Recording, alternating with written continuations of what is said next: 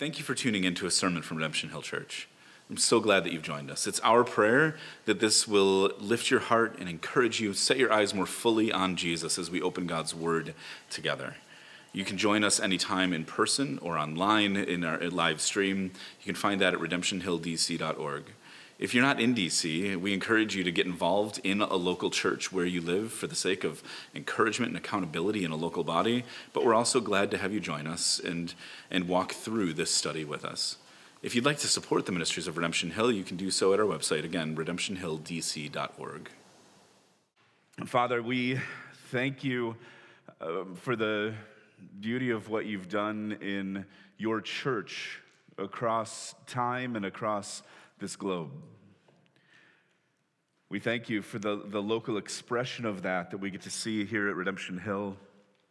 And we pray that you would help us to realize that, that this is not just a social grouping of our choosing, but that you have called your people from death to life and brought us together as a family. So, as we open your word today and continue to read in John's gospel, we pray that you would, you would stir something inside of us. We, I pray today that your spirit would move to bring light and life through Christ. And it's in his name we pray. Amen. Amen. Well, today is our last Sunday in the Gospel of John for a little while. Um, as you heard, we're going on a sabbatical this summer. Um, I've never had a full sabbatical. This is going to be a three month sabbatical. I've not had one. I've been in some kind of formal ministry role for 24 years. And so it might be time. um, and so we're going to pause the series in John over the summer. Um, and it, this brings us to a natural breakpoint in the Gospel of John when you get to chapter 12. We're ending chapter 11 today. So if you have a Bible, you can turn there. When you get to chapter 12, it turns toward the Passion Week. And so that we're going to pick that up, Lord willing, in September or so.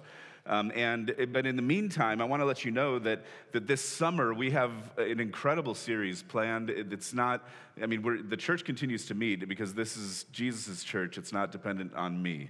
Um, and so praise God for that. And this summer, as we walk through, we're going to have a series that is called Roots and Fruit.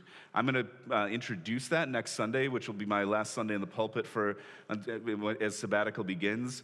And um, pastors Eric and Rich are going to are going to take about half of those Sundays, and for the other half, we're bringing in incredible guest preachers. And so next Sunday, you'll hear all about what the plans are for the summer, but it's going to be great.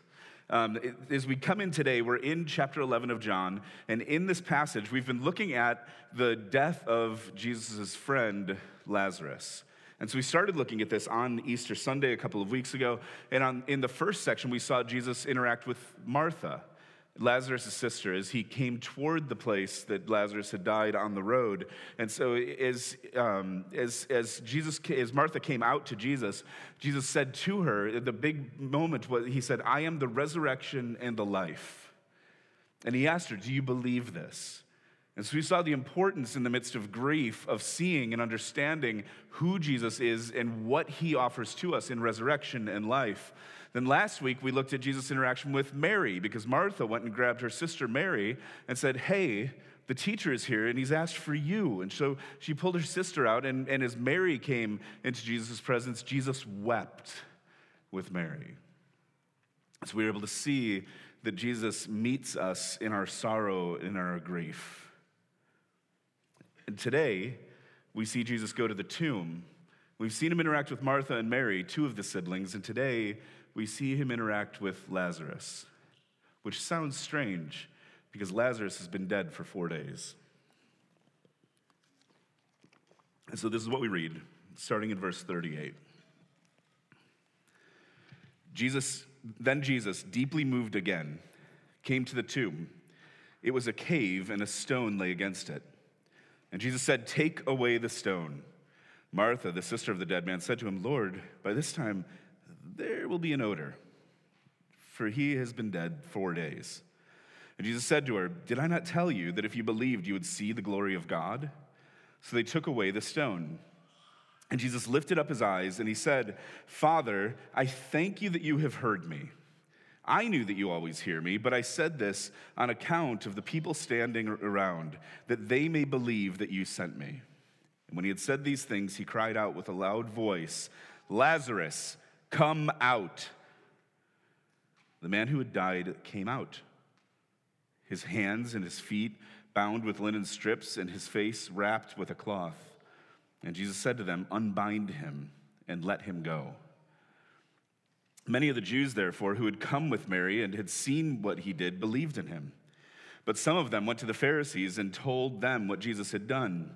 And so the chief priests and the Pharisees gathered the council and said, What are we to do? For this man performs many signs.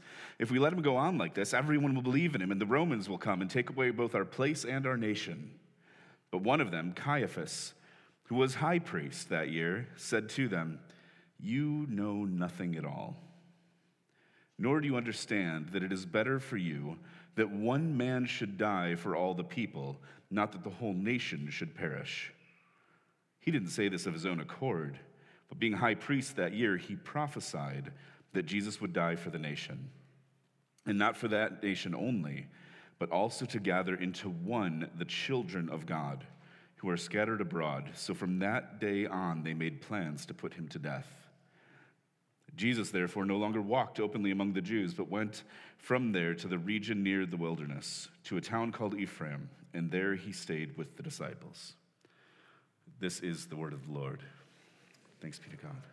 Right, I know I just said that we were going to the end of the chapter, and I stopped a few verses short. The reason is because the narrative break actually comes between these verses, so it picks up with now at the Passover, so that jumps to the next story.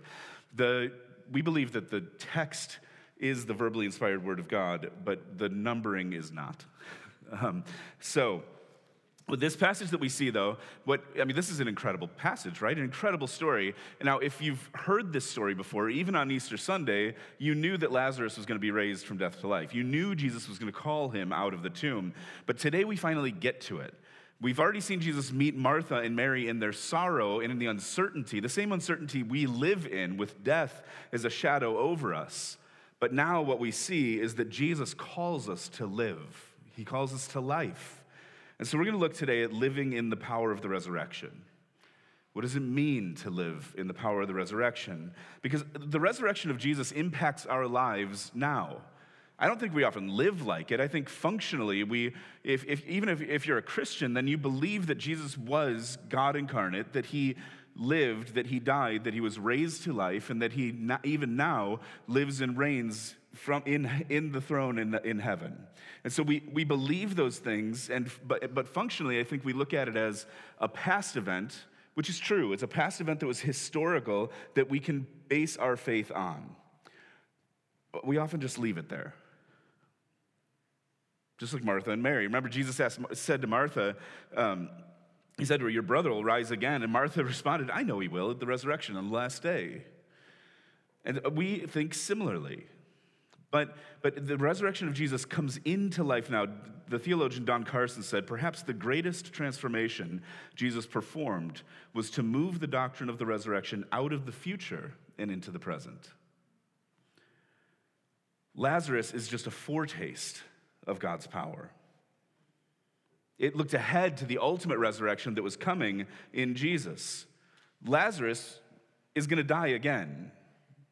Jesus conquered death for all time. And so, what we're promised is, is what, what he promised Martha believe, and you will see the glory of God. And so, we can live in light of the resurrection now, especially because it's historic reality. We can look back, we can have comfort for our souls for the future, but it makes a difference now. And so, it, it, what we're going to look at today is how the resurrection makes a difference in life and what it means for us. And my hope is that those of you who are Christians, that that you'll get woken up a little bit today. Um, Pastor Rich just talked about revival, and one of the, the, the characteristics of revival that have been seen through history always starts within the church because sleepy Christians wake up. And then the Holy Spirit moves within those who think they're Christians and brings them to actual salvation. And so it begins with repentance within the church, and then people with, outside of the church are brought to faith as well. And so today, I have no question in my mind that all three of those categories are sitting here, that you fall into one of those. That maybe you're just a little bit sleepy and it's time for you to wake up. Maybe you're here and, and you're, you think you're a Christian, you've been around the church, but you know there's no spark inside. My hope is that, that God will move in your heart today. And for those of you who aren't Christians, who aren't following Jesus, my hope is that you'll see the beauty of what he's done. And so today there's, there's three points that Jesus has commands that he gives people. There's four actual commands, but three places where he does it.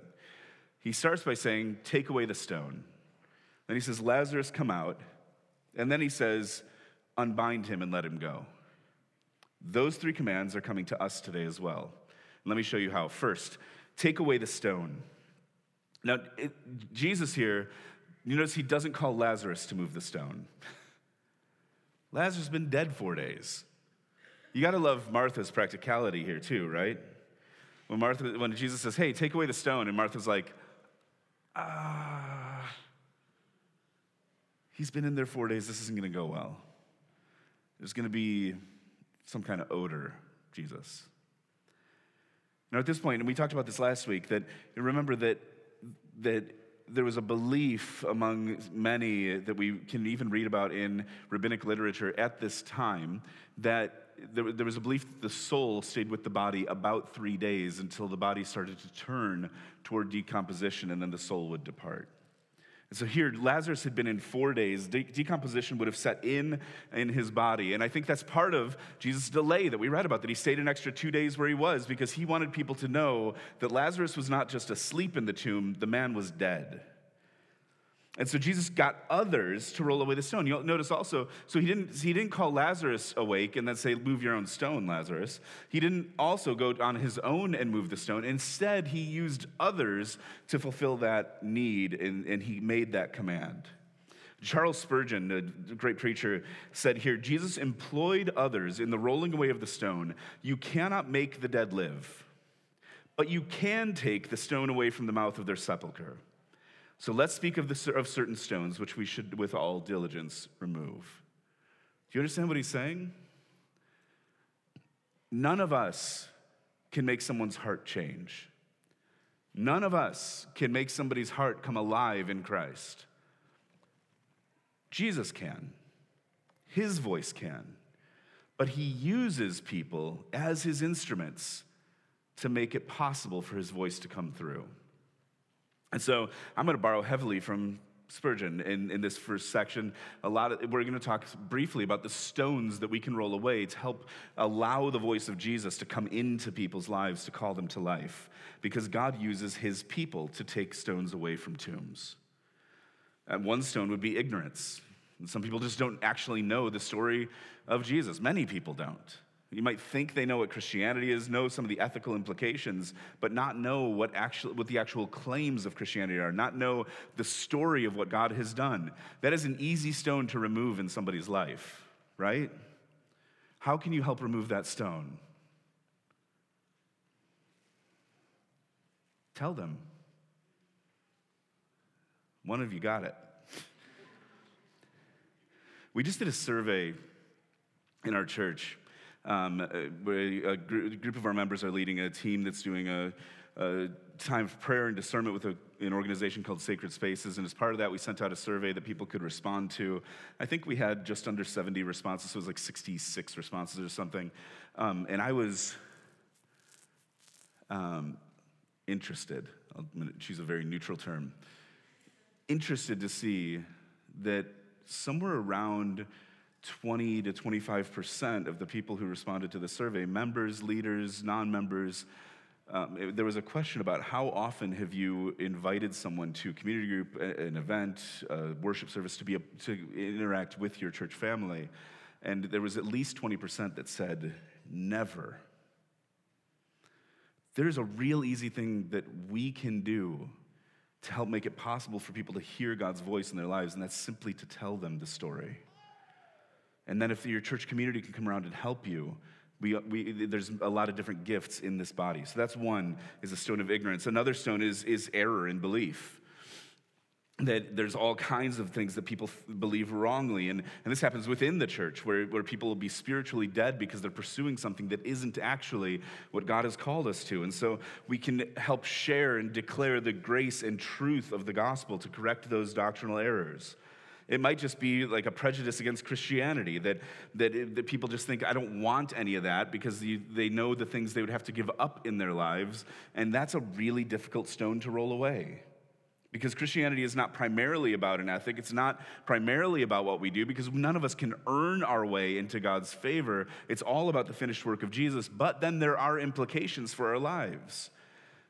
And so uh, the, the only hope we have for a stone of prejudice against, against faith because of its implications for life is joy. Because joy gets contagious. And you can tempt them to Jesus by telling how sweet your experience is of him.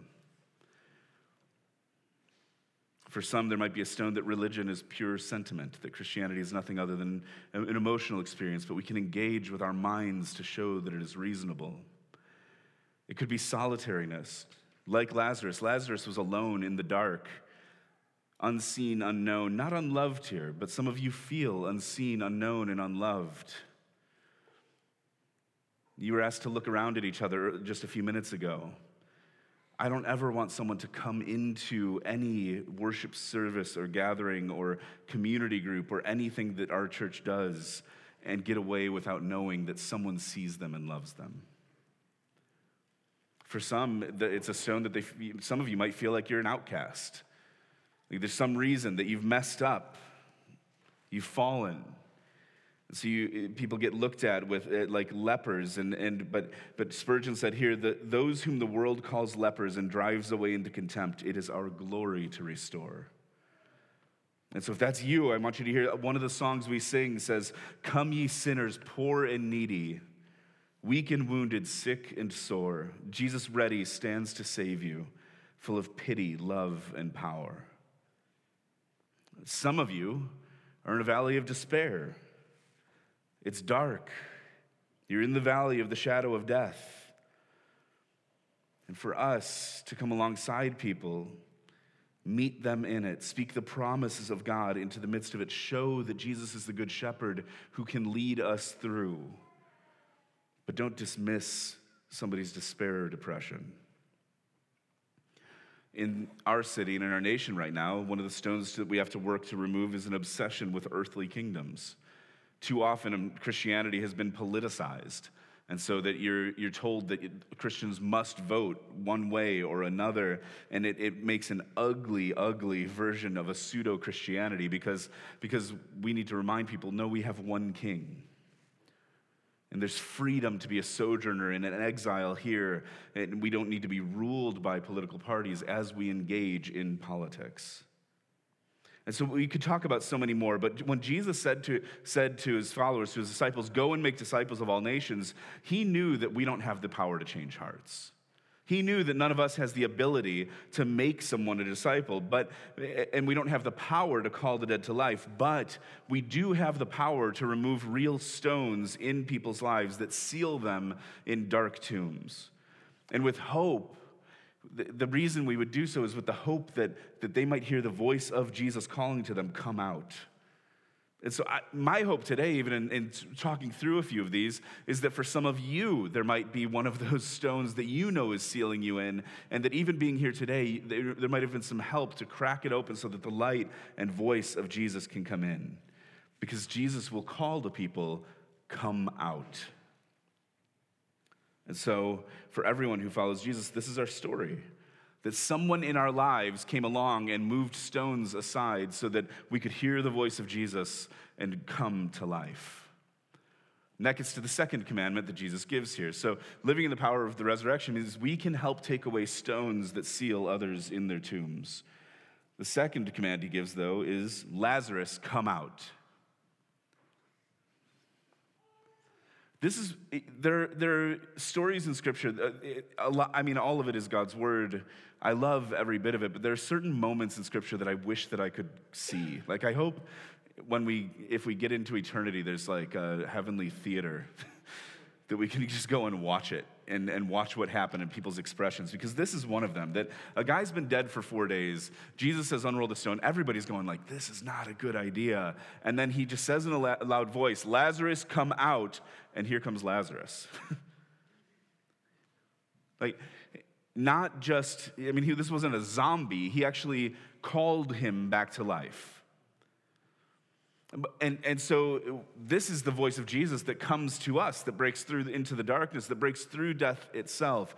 And this is what we read Ephesians chapter 2 captures this. When it tells us, You were dead in the trespasses and sins in which you once walked following the course of this world, following the prince of the power of the air, the spirit that is now at work in the sons of disobedience, among whom we all once lived in the passions of our flesh, carrying out the desires of the body and the mind, and were by nature children of wrath like the rest of mankind. That's pretty bleak, right? You got to back up a slide because we're not going there yet. All right. We're going to sit in the darkness for a few minutes. That's pretty bleak. See, the way that our condition, apart from Jesus, is described in Scripture is not just ignorance of truth. It's not just disagreement with doctrine. It's not just disagreement and diversion from a, a moral ethic. It, it's not just uh, that, we're, that, we, that it hasn't become real enough in our lives. The, the statement of Scripture, the statement that we see over and over again is, You were dead.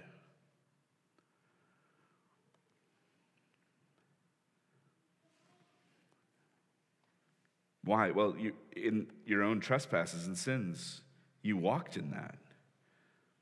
You're disobedient. You lived out of the passions of your flesh. We didn't know anything but darkness. But the voice of God breaks through. Just like Jesus said, Lazarus, come out. It goes on now in Ephesians chapter 2 to say, but God.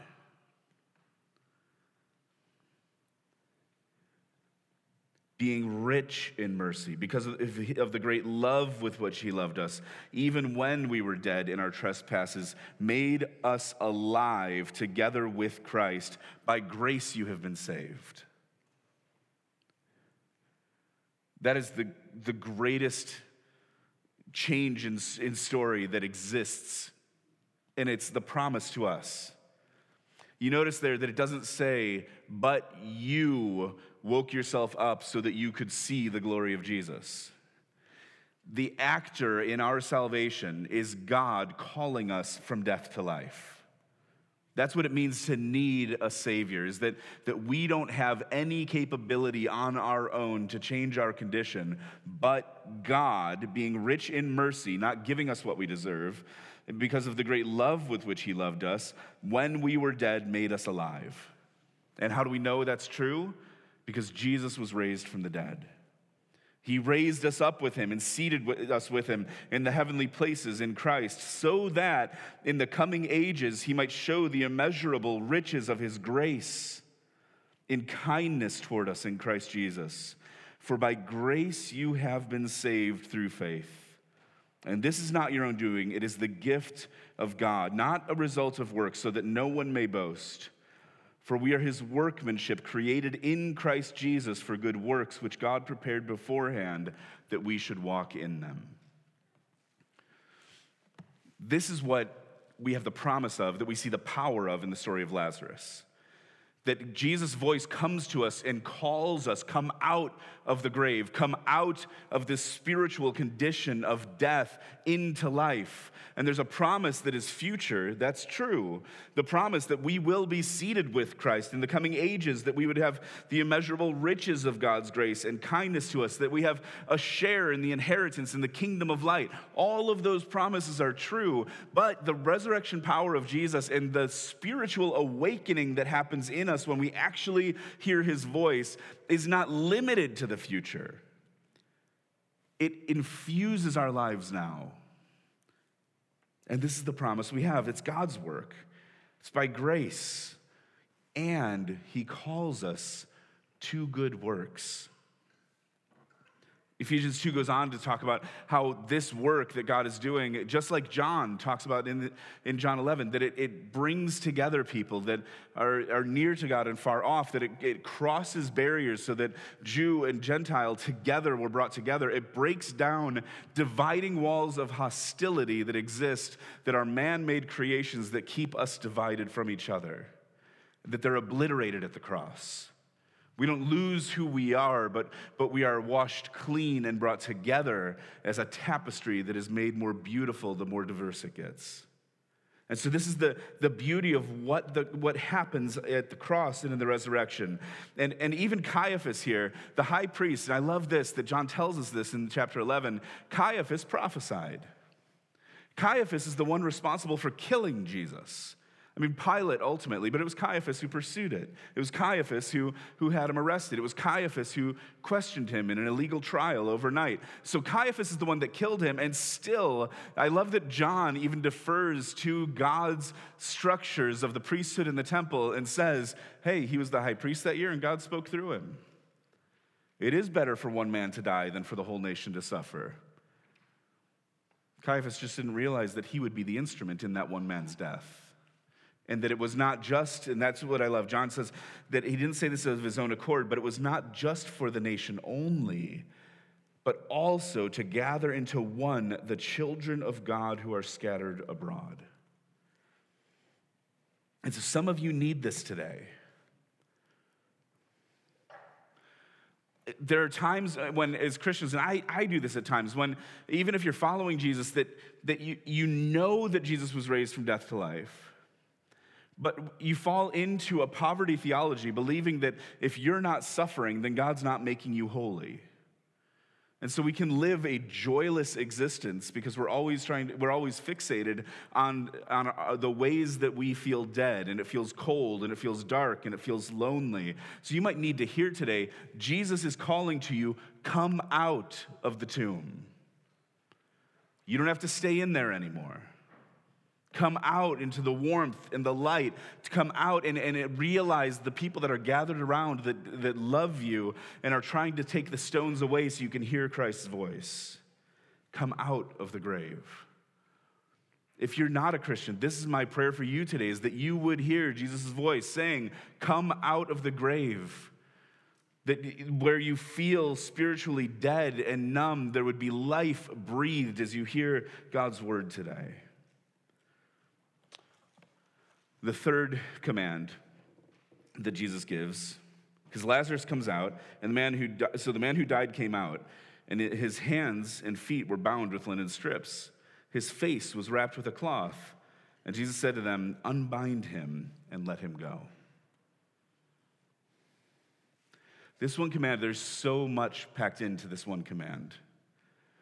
Now, it's not surprising that Lazarus was bound. This is what would happen that bodies would be bound up in these cloths, these linen cloths, and packed with spice, up to 75 pounds of different spices, and then laid in the tomb. The reason for the spices was because of the odor that Martha was concerned about.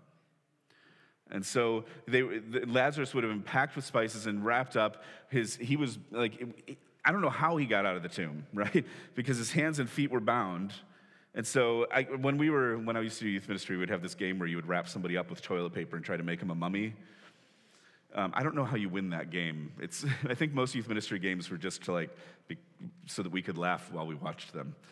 Um, but it, but it, I picture that, that you, you have somebody that's, that's just completely wrapped up. He can't, and, and what that means is that as Lazarus comes out, he's got breath in his lungs, his heart is beating, blood is pumping through his veins, like he is physically alive. His mind is awakened. He has re inhabited his body, and his body has somehow been restored. And so Jesus called him truly from death to life, but Lazarus isn't living freely yet.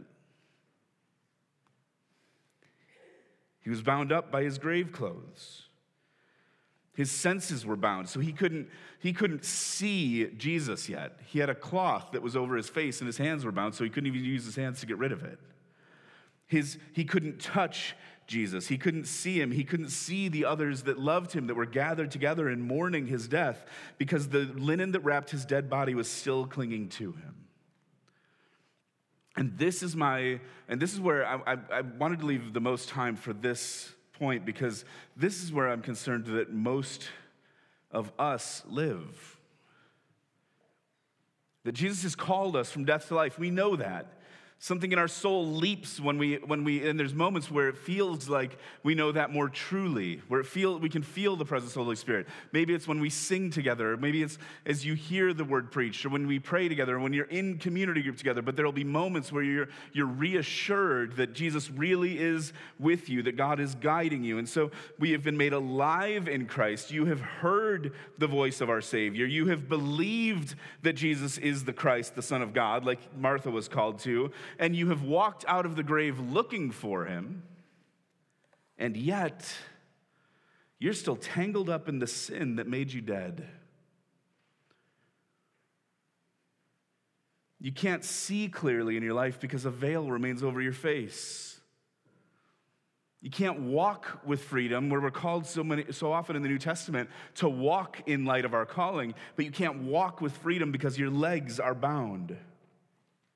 You can't reach out and touch or feel someone's touch because your hands are bound. We live our lives too entangled in the grave clothes of our own flesh. And we are unable to untangle ourselves.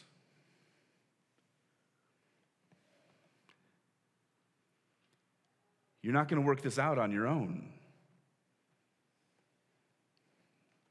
Jesus didn't call us to a purely personal faith that we try to live out in isolation. We don't, we don't believe that that's the Christian life. We don't see any evidence that that's the Christian life. But so often, our relationship with God is something we keep personal. And so we only talk when we talk about, like, I'm feeling spiritual dry, spiritually dry, and so here's the things I've tried. Well, usually the things we've tried are all on our own. What are you doing? Well, I'm trying to read my Bible, but I just can't get through it. It's, it's not coming to life for me. Yeah, if you're sitting alone and trying to read Lamentations, you're not going to be in a great spot. Ah, my prayer life just is dry. I can't focus. Yeah, because you haven't built those muscles because you're trying to do it all alone. You're tangled up and you can't see. And, and, and, and so this is so often the case that, that we, we don't realize that we are unable to unbind ourselves. We are unable to break through ourselves, unable to experience the life and the freedom that Jesus has called us to because we can't get out on our own. I remember when I was real little, gosh, I must have been like three or four because my arms weren't long. I mean, is gonna make sense. when, when I was really little, I can remember my great grandpa thought it was hilarious because I was blessed to know my great grandpa. And his name was Bill. And so he, I, was, he, I remember that he used to put a paper grocery bag over my head and say, punch your way out of it. And as a kid, you've got like Tyrannosaurus Rex arms and a giant head. And so I can remember just being so frustrated of like, but my arms weren't long enough to break through. And so I was punching and punching and punching, and I couldn't break through the bag. And he just thought it was hilarious, which looking back, I would too. Functionally, that's how too many of us live spiritually. It's dark and it's scary, and you're punching as hard as you can, and you don't know why you're not making any progress. And to make it worse, Religion and religious people have a tendency to be obsessed with rebinding people as soon as they experience some freedom. That's exactly what we see here. Jesus raised a man from death to life, and many believed in him, but what did the others do? They snitched. I mean, he's less than two miles away from Jerusalem. And they ran to Jerusalem and told Caiaphas, he just raised a guy from the dead. And the response was not, glory be to God. That's amazing. We've got to meet him and talk to him about this. That has never happened before. The response was fear about what might happen and pride in position that they might lose their authority and their place and their power. Do you see what they said? In verse 47, what are we to do? For this man performs many signs. If we let him go on like this, everyone will believe in him, and the Romans will come and take away both our place and our nation.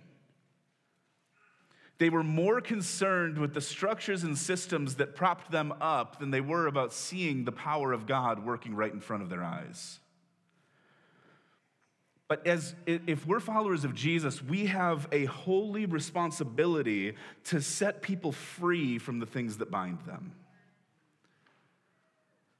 Jesus wasn't the one that went up to Lazarus and started taking all those clothes off. He asked, he commanded his people who he was with, who believed in him, to, to do that in his place. And we are called by Jesus go and help people be unbound and set free. Because when Jesus calls us from death to life, others will help us to peel those things away. And so much in the New Testament shows exactly that. In Hebrews chapter 12, we're told, listen, we are surrounded by so great a cloud of witnesses. So let's lay aside every weight and every sin which clings so closely, and let's run with endurance the race that is set before us looking to Jesus, the founder and perfecter of our faith, who for the joy that was set before him endured the cross, despising the shame, and is seated at the right hand of the throne of God.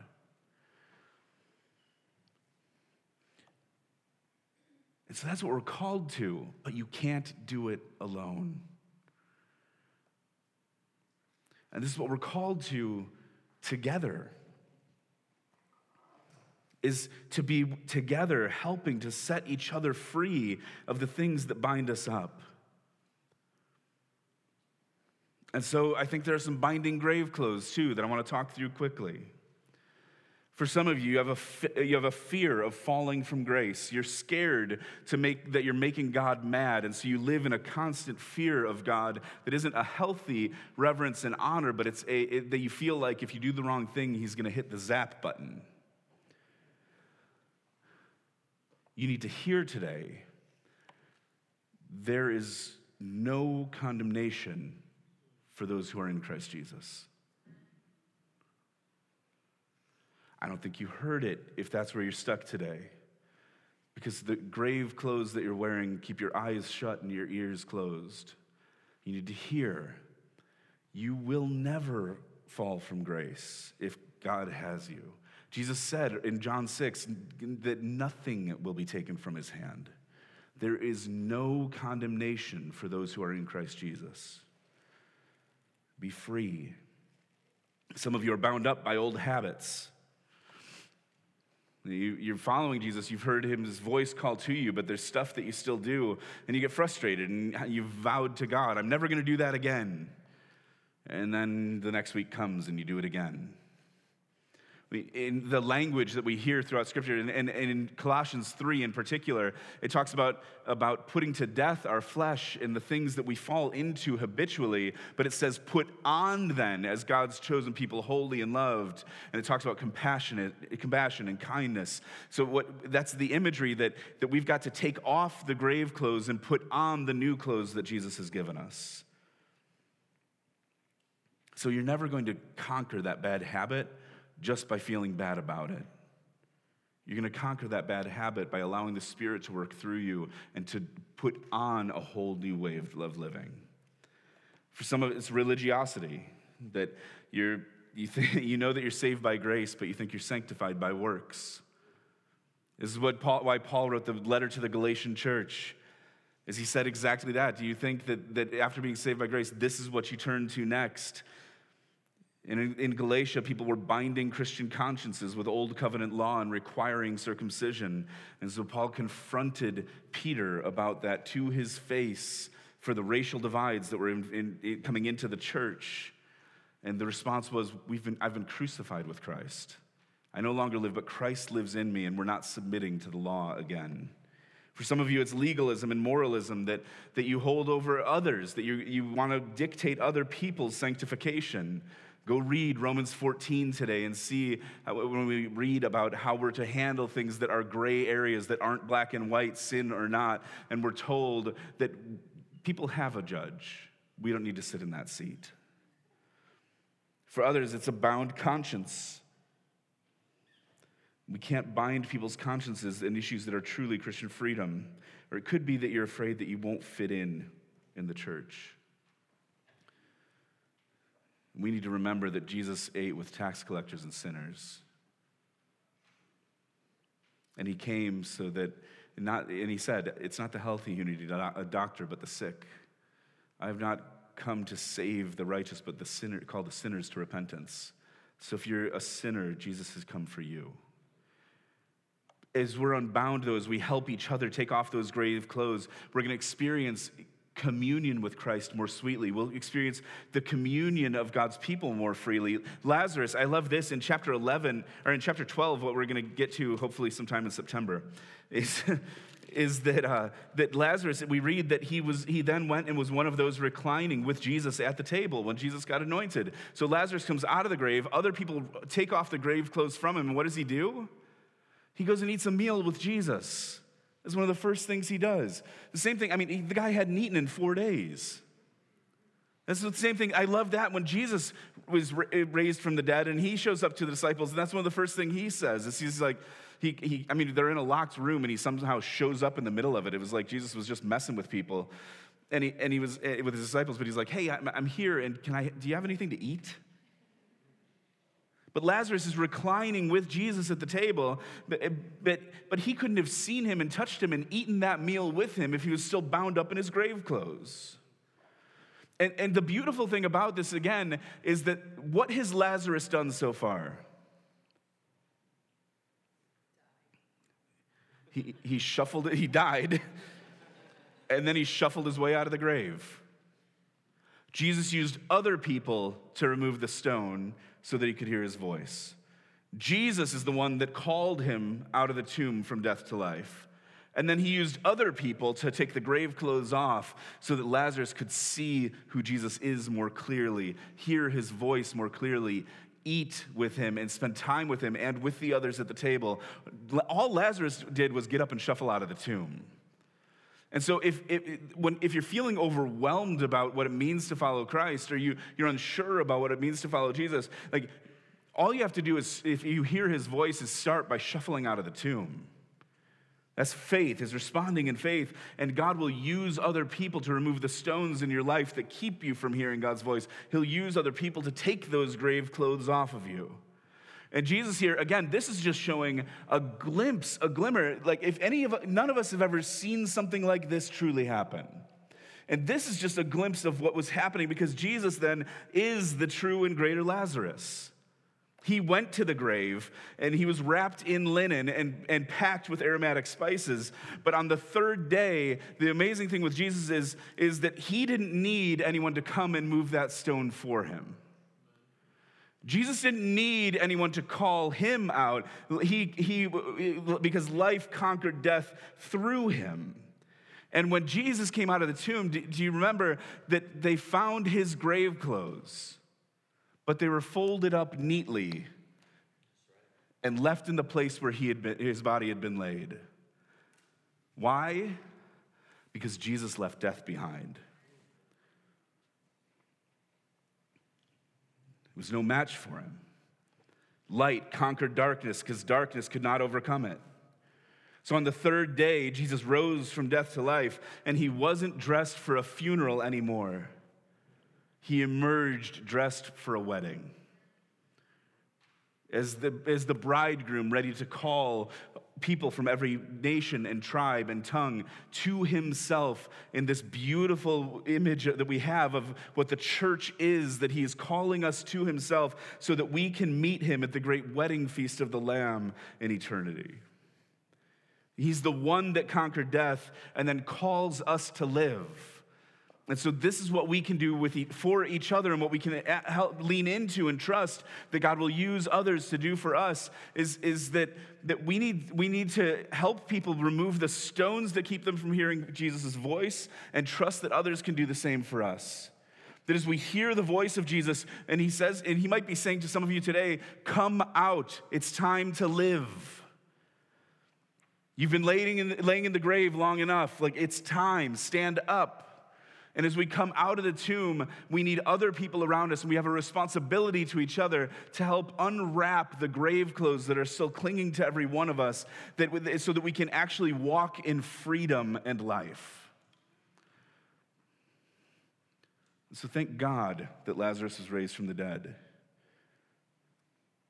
And thank God that Jesus finished the work for all time. Let's pray.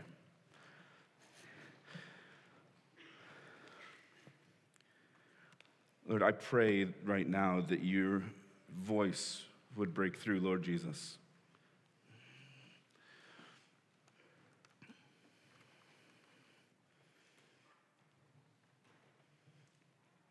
I pray right now that for, for some who are, are hearing this and hearing your word, that even this morning some stones have been rolled back so they could hear your voice.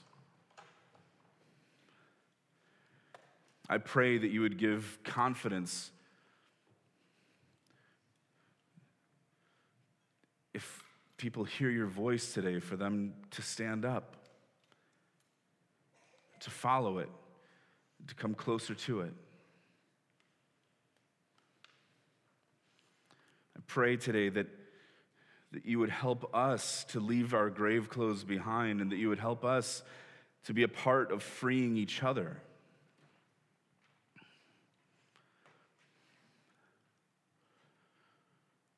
Lord, give us the compassion and love and grace that we see the opportunity to gently unbind our brothers and sisters. Forgive us for the times when we, when we put those things back on ourselves and back on other people, but would you help us to, as a church family, to, to be a community of grace and truth that, that actively works to help people to live and walk in freedom?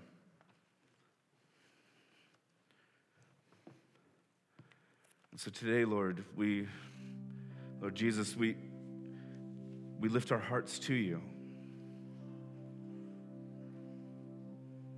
We love you and we're grateful that, that you are the one who has conquered death. Amen.